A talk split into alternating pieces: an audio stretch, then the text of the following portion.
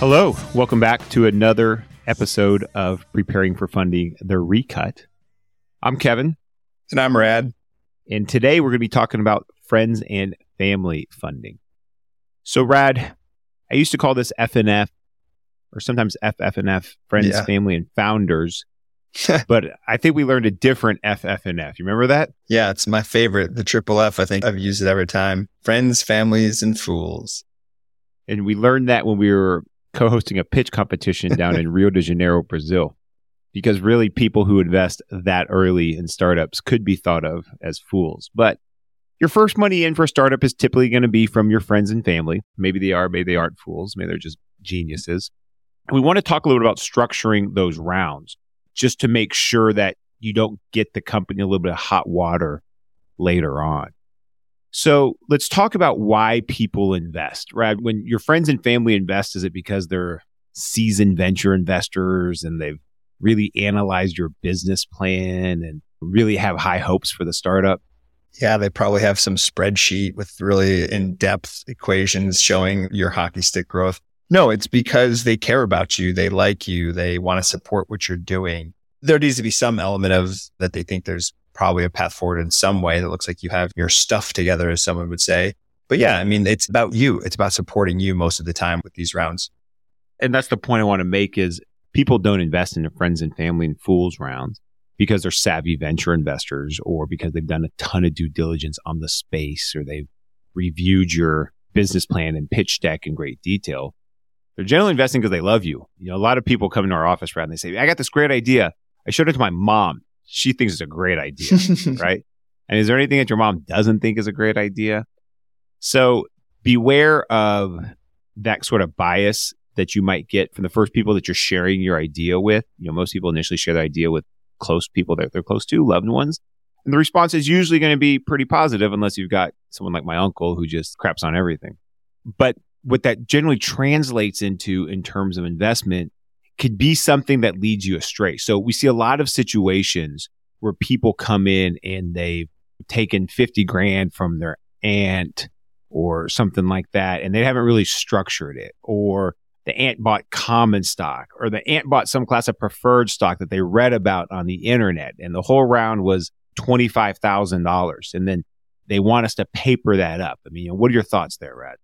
Yeah, I mean, I think you've said it maybe the best I've heard, Kev, when you talk about your Lego theory, but this gets at the very beginnings of that.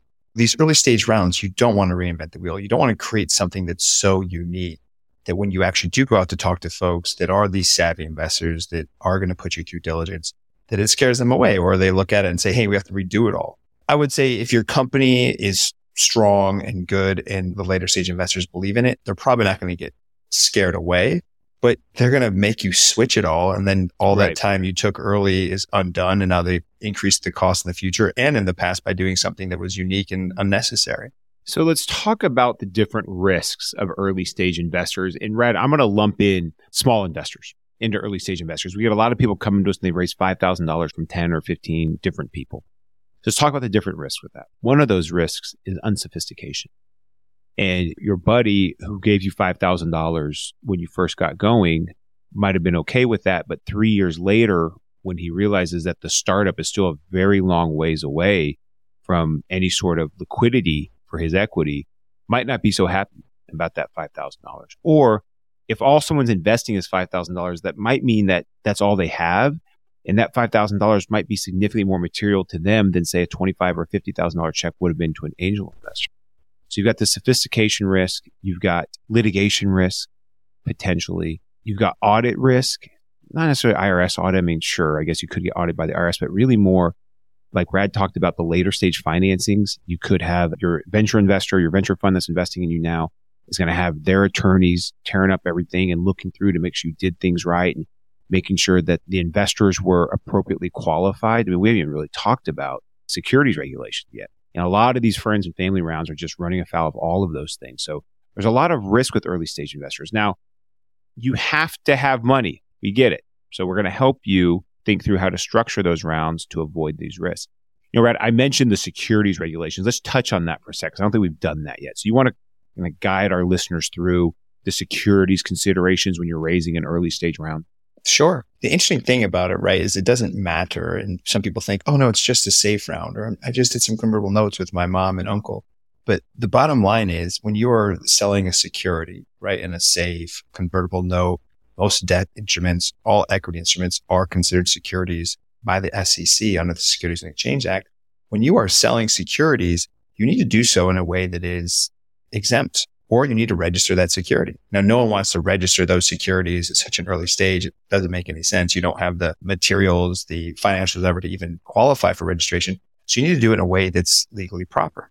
In order to do that, whether it's an early stage round or a later stage round, it's the same way, right? We're, we're relying on 4A2 of the Securities Act. And then depending on how many investors you have and other counsel or whatever, you might be doing a, a, Form D filing under Regulation D and what are the exemptions there. But you need to make sure that you are qualifying under these regulations. And if we do it to the 4A2, then we do these blue sky analyses, right? Where we're going state by state and determining which exemptions we fall under in those states because we didn't do a federal filing. But you need to do these things even when it is just a couple convertible notes or a couple safes in the early stages. You need to have done this analysis. So it's really important to think through this when you're doing it. It's not just, oh, because it's early stages, this doesn't matter. No, it's the same analysis. So I think, Rad, you've done a great job at scaring our audience into not doing that. So that's good. But I want to reiterate everything Rad said is true, but there's exemptions available and they're not that hard to meet. So if you have experienced counsel, you can figure this out. But you got to have notes on which exemptions you're using. Like Rad said, some of them you got to file at the federal level, some of them you got to file at the state level, some are self executing. But you need to know what those are so that when someone comes asking later, possibly a regulator, but that's pretty infrequent. More realistically, during the diligence process of a larger financing round, someone will ask about your earlier securities exemptions, and it's good to have all this stuff buttoned up. If you don't, it's a bad look. There's been a couple of times where I've seen investors ask companies to go and try to rescind purchase agreements for some of these small $5,000, $10,000 investors. And that's really nasty. Imagine having to tell your uncle, uh, sorry, I'm taking away your stock. Here's your $10,000 back, but I'll see you at Christmas. Right. So those things can be difficult. So that's why it's important to make sure you understand securities exemptions. You need to visit with an attorney on that. Now, Rad, you mentioned the Lego brick theory. So let me share that with everyone and let's talk about structuring these rounds. So I've got this theory about building financing rounds using Lego bricks. And what I like about Lego bricks or this analogy is that Lego bricks are pretty ubiquitous around the world. They come in different shapes, different sizes, different colors, but they all fit. They all fit really, really well with each other. And you can build with Lego bricks. You can build a nice wide foundation. You can build a nice tall tower. You can build great level of detail. You can build crazy things, but you can build with Lego bricks because they all fit together. Now, if you'll recall, when you were a kid, you might have had that crazy aunt who sent you those non-conforming wood bricks or the plastic knockoff Lego bricks that kind of fit with Lego bricks, but you had to really jam them together. And even when you did, the seams didn't line up or didn't look right. Or even worse, if you try to take them apart, you remember that you try to take apart like the wooden brick from the Lego brick and they just don't come apart. Then you got to get some pliers and you're breaking things. That's what happens when you use off market terms. That's what happens when you use non conforming rounds. You're now building with something other than Lego bricks and it's going to make your foundation rocky or be very difficult to unbuild things if we need to for whatever reason. So let's all use Lego bricks when we're building. So let's talk about these early stage rounds, Rad, because sure, in an ideal situation, you open up the company, you raise 500 grand from one high net worth investor, and then you raise $2 million in an angel round, then you raise 4 million in a seed round and 10 million in a round. But that never happens. Realistically, you're going to scratch and claw with a bunch of your own cash, which is probably just going in as a straight up capital contribution, not even an investment. So it's just that's how you're financing the company or purchasing your own shares. So you're going to get in there with your own cash and then you're going to raise bits and pieces from friends and family 25 grand here, 10 grand there, 50 grand or 100 grand there. Let's talk, Rad, just quickly about the options there because we're going to do a whole segment on safes and convertible notes later. Sure. These early stage rounds, you typically are going to invest through a convertibles. I would say every once in a while, you might do some super vanilla seed type financing with seriesseed.com docs or some variation of that. But that's the exception typically speaking, you want to invest through a convertible instrument. That convertible instrument, whether it's safe or convertible note, basically just says that you're investing this much money now, and then you will convert into equity in the future upon different occurrences. With the, with the safe, that's raising another round. preferred equity round or a change of control event, although typically you're just going to get paid out on that in some form or fashion. And with a convertible note, same thing, except you add the maturity date. Most convertible notes give the investor the right to convert on maturity if they so decide. So those are your basic instruments and they'll have things called caps and discounts and things like that that Kevin and I'll go into later. But that's typically the instruments that you'll be using in these early friends, families, pools. So you want to use these convertible instruments. We'll talk about them in great detail in the next episode or two. But convertible instruments would encompass convertible notes and safes, and these are going to be the path forward. Interestingly enough, we're seeing a lot more of these things. You know, Rad, this is the recut. So we first did this five years ago, and we were seeing some of them. But now, for the first time of the deals we did, of the early stage deals we conducted last year, that were convertible instrument, there were more safes and hooks, which is exciting, right? And that shows kind of the maturation of Texas as a venture market. Because I think three, four years ago, that probably already happened in San Francisco, or that already happened in Boston, or but now Texas, right? This is happening. So you want to try to use a convertible instrument. We want to build with Lego bricks. Try and use close to market terms. I mean, you can always negotiate the valuation, but everything else we'd like to be close to market.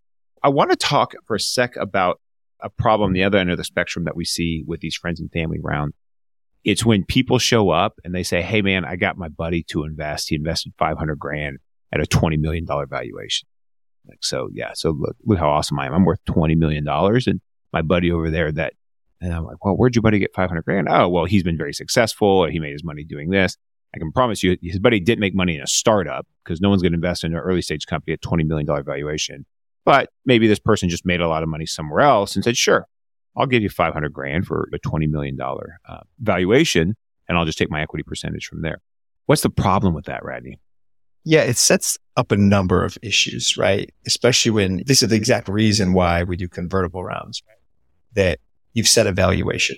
And so now when you're going to issue equity to employees, service providers, board members, you have this equity round that has a set valuation from a third party that needs to be taken into consideration when figuring out what that value of the company is for that stock that you're about to issue. If you had done this through a convertible note, which is debt, then there's an argument here that this money needs to be paid back. Every dime that you're spending now needs to be paid back. So the company is the value of the company is lower with all that debt on it. With just a, a high valuation like that, the first thing that always comes to mind is like the issues it has with issuing equity. Yeah. So, so now here's the textbook answer. You now set an artificially high price for issuing equity to your early stage service providers. And as Rad mentioned, a convertible note or even a safe agreement, which is likely to convert into preferred equity, would avoid that. Another issue which we've seen is you now are chasing a valuation that you're probably not going to be able to hit. So you got your rich buddy to invest at a $20 million valuation. Then you go and you get that 500 grand and you build your MVP and maybe you onboard a couple pilot or beta customers and You've maybe got a few thousand bucks a month in revenue and you're ready to go look for your seed round and you go find some institutional investors, some sophisticated venture funds. They say, all right, well, we'll do some combination of a MRR or annual recurring revenue plus market size plus some sort of reasonable multiple on your projections. And we'll apply a multiple to that and we get to about an $8 million valuation, which wouldn't be terrible for a seed round. In fact, that's probably right in line with most seed rounds that we're seeing these days. You got to go to your buddy and say, well, yeah, you got in at 20.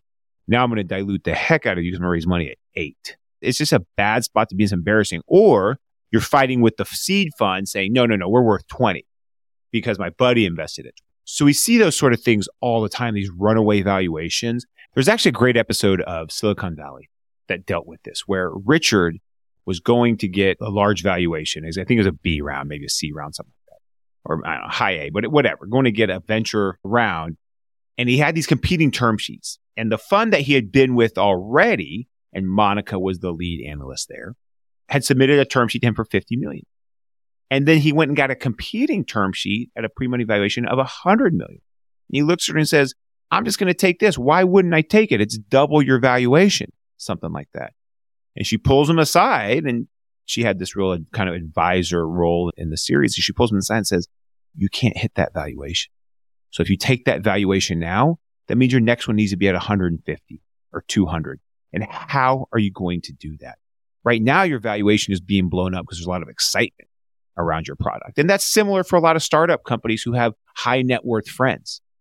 But once you get into the actual nuts and bolts and the metrics and how many users am I onboarding and what do my revenues look like and what is my churn and what is my burn, things like that, boy, you might have a hard time supporting that. So you want to be mindful, being careful not to set your initial valuation too high because you're going to end up chasing it. You're going to be in a bad spot. You know, Rad, we've got some clients that last year were getting valuations, getting offers, really, really high valuations just because this was before the market started to come down, before the economic crisis. And a couple of them were just really, really hot. And they ended up not taking them. This one company in particular ended up not taking it. just wasn't time.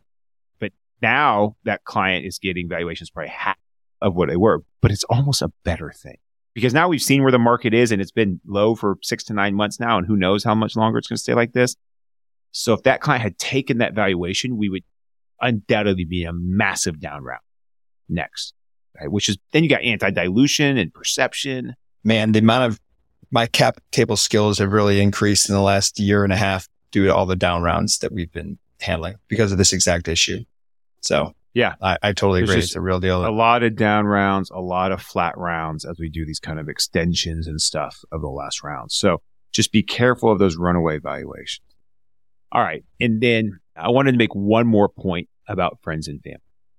And that is what is your relationship with those investors? You need to treat all investors the same with respect. You have to respect the money. And the way that you do that is you keep your investors updated. I've written a blog about this. Encourage you to check it out. We'll put it in the show notes. Keep your investors updated. As an early, early, early stage company, when you first have your initial investors, you should sit down once a week for 15 minutes and write them an email. Hey, here's what went on this week. We made this progress with the product. We talked to this potential investor for next year. We talked to this potential customer. As the company grows, weekly might be a little difficult, but it should be at least a month. And just get an email list going, send out a BCC, include your attorney on it so that we know what's going on. We love that. I get dozens of these every week. It's just good to just kind of quickly scroll through and see where the company is. But keep your investors updated. If you treat your friends and family investors like this, then you'll be in a natural rhythm when it comes to updating your venture investors or your angel investors and your venture investors. And the great thing about this is the value isn't necessarily in keeping your investors updated. I mean, that helps and that's good because you want to be proactive. You don't want them calling you and say, Hey, what's going on? Can I get an update? You want to update them on your time. But the value is really in you as the founder sitting down and figuring out what did I accomplish this week? Or the company? What did the company accomplish this month? What went good? What went bad? What are our asks? What do we need to ask our investors or our network for? But doing that, keeping them, respecting them, respecting the money and keeping them updated will save you a ton, a ton of headache down the road because now we're being proactive with the information instead of reactive, meaning answering questions when they ask them. And then secondly, the exercise will be really good for you or good for you and your leadership team. If you got multiple people, once a week might not be the best use of time, but once a month at a minimum. And there's software to help with this. Remember, Rad, there was that AngelSpan yeah, in Austin Span. that was doing yep. that. But AngelSpan really moved to more like fun communication software. So I don't know that anyone ever got this really good. I have a template, Radney, that I like to send to clients. I'm sure you've seen it that I got from a client, I don't know, eight years ago. And that client did very well. It was in the pet space. They ended up selling a very, very nice exit. But I loved this client's format. And we took it and I scrubbed it and I posted it. So we'll put this in the show notes. But just follow this template. Try weekly. If you can't do weekly, then do monthly. It should be no less frequently than monthly, but keep your investors updated they'll appreciate that. It'll make your life easier as well. That's all I had. Radney, any closing thoughts on this one? You know, with friends and family around, I think to your point, Kevin, just to reiterate, there's two things here that are my closing thoughts. One, treat them the way you treat other investors. And then two, the value in them is not necessarily, as Kevin pointed out at the beginning, that they're great investors, know what they're doing. The value in raising this money from them is to show your future investors how resourceful you are, that you are able to bring that money in. They want to show that you have skin in the game, that people around you have skin in the game, and you were able to raise a not de minimis amount towards the project. That makes it more likely they're going to invest in you as well. So it's really important to make sure that you don't just think of this as a throwaway round, like, oh, I want to just jump to the seed or the A and like talk to VCs. Yes, you should be talking to them at this stage as well. So they know about you. So you're keeping them apprised. So when you are raising, you're not some unknown quantity, but this is a real important round. You need to be able to raise this money to show your resourcefulness, show the belief, show your network, and that's going to make you more marketable down the line. Man, I love that point. I'm going to add to it and then claim it as my own. I'm just going to claim everything you just said. Whatever Rad said is just plus one from me. but the point I want to add to that, Rad, is later stage investors want to see that you are really committed to this thing. And if you're a young person or you don't have a lot of resources, you might not have been able to put in 250 grand. But if you raise 250 grand from your friends and family, then those later stage investors know that you are going to go to bed every night worrying about how am I going to take care of those people? I can't lose that money. I can't lose that money for my uncle. Can't lose that money for my roommate. So I got to do everything I can to make this the best possible. You know, there's a certain detachment that an institutional investor might have from its funds, but that detachment doesn't exist with really, really early stage friends and family. So whether it's your money or someone else's around you, I just want to highlight that point that Rad made. That will count as your money. So let's treat the money with respect. But all right. Well, thanks for listening. That's going to wrap up episode three, which is friends and family funding. We'll be back in the next couple of weeks with another episode. Please make sure you check out all of our podcasts.